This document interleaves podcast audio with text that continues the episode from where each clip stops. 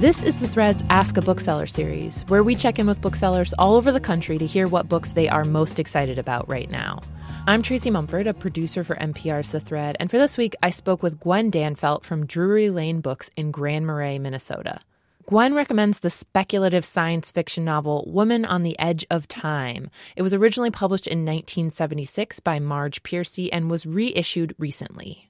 So, part of it, it starts out taking place in New York City um, Connie is a Mexican American woman who is living at that time, contemporary 1976. She's fallen on hard times. She's poor, and through terrible injustice, she ends up being committed to a mental mental institution. Although really, it was like an act of domestic violence.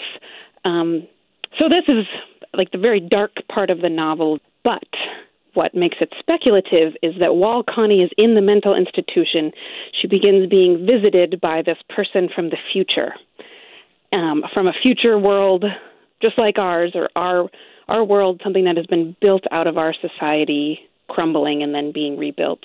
And so this person takes Connie into the future so that she can see the sort of utopian world that humans have created, um, where the racial and sexual injustices have been erased and there is stewardship of the environment and there are just so many things in this utopia that are really interesting and it's sort of a balm for our modern times and so I, I often find myself thinking about that utopian future and um, just the various aspects of it. That was Gwen Danfelt from Drury Lane Books in Grand Marais recommending the novel Woman on the Edge of Time by Marge Piercy. For more about this book and other great reads, go to mprnews.org/thread.